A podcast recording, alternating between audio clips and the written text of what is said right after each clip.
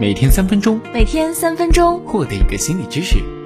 这里是一心理互助社区出品的音频科普节目《三分钟心理学》。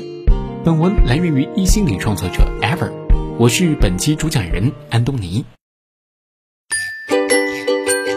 异性相吸，这是自然界中不变的定理，男女之间也是如此。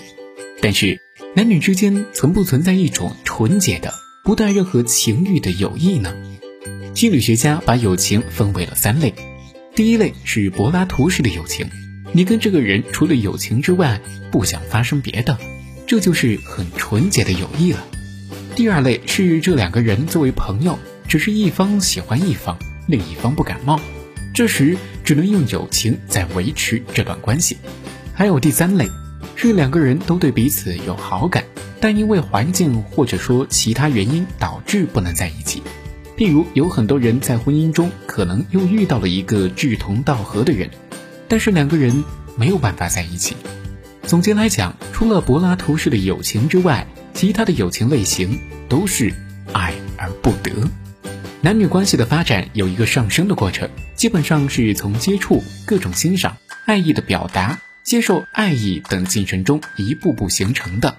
也就是说，男女之间的关系是发展性的，是停留在友谊阶段，还是发展到爱情感受阶段，或者是发展到爱情终结阶段，都要根据双方的意念、爱的能力和爱的环境等综合因素决定，都要在男女关系发展的各个阶段来区别。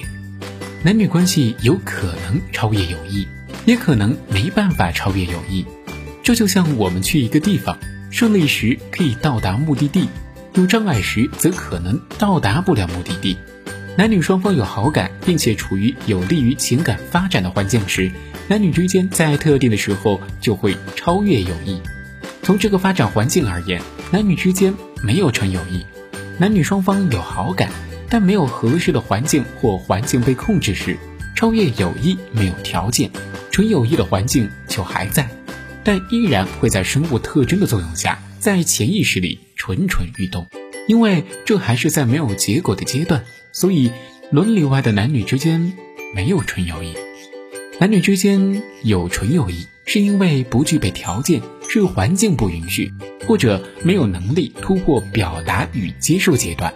我们说柏拉图式的友情，可能是经过了时间的千锤百炼，所有的杂质都已经被剔除了。剩下的只有最真挚、最简单和最单纯的感觉，好似自己的亲人。再纯洁的友情，再深厚的感情，中间有一段安全距离，始终是不能跨越的。说白了就是界限感，起码是两个人能够达成一致的默契。感谢收听本期三分钟心理学，想知道更多心理学内容，记得关注我们哦。我是安东尼。世界和我爱着你，我们下期见。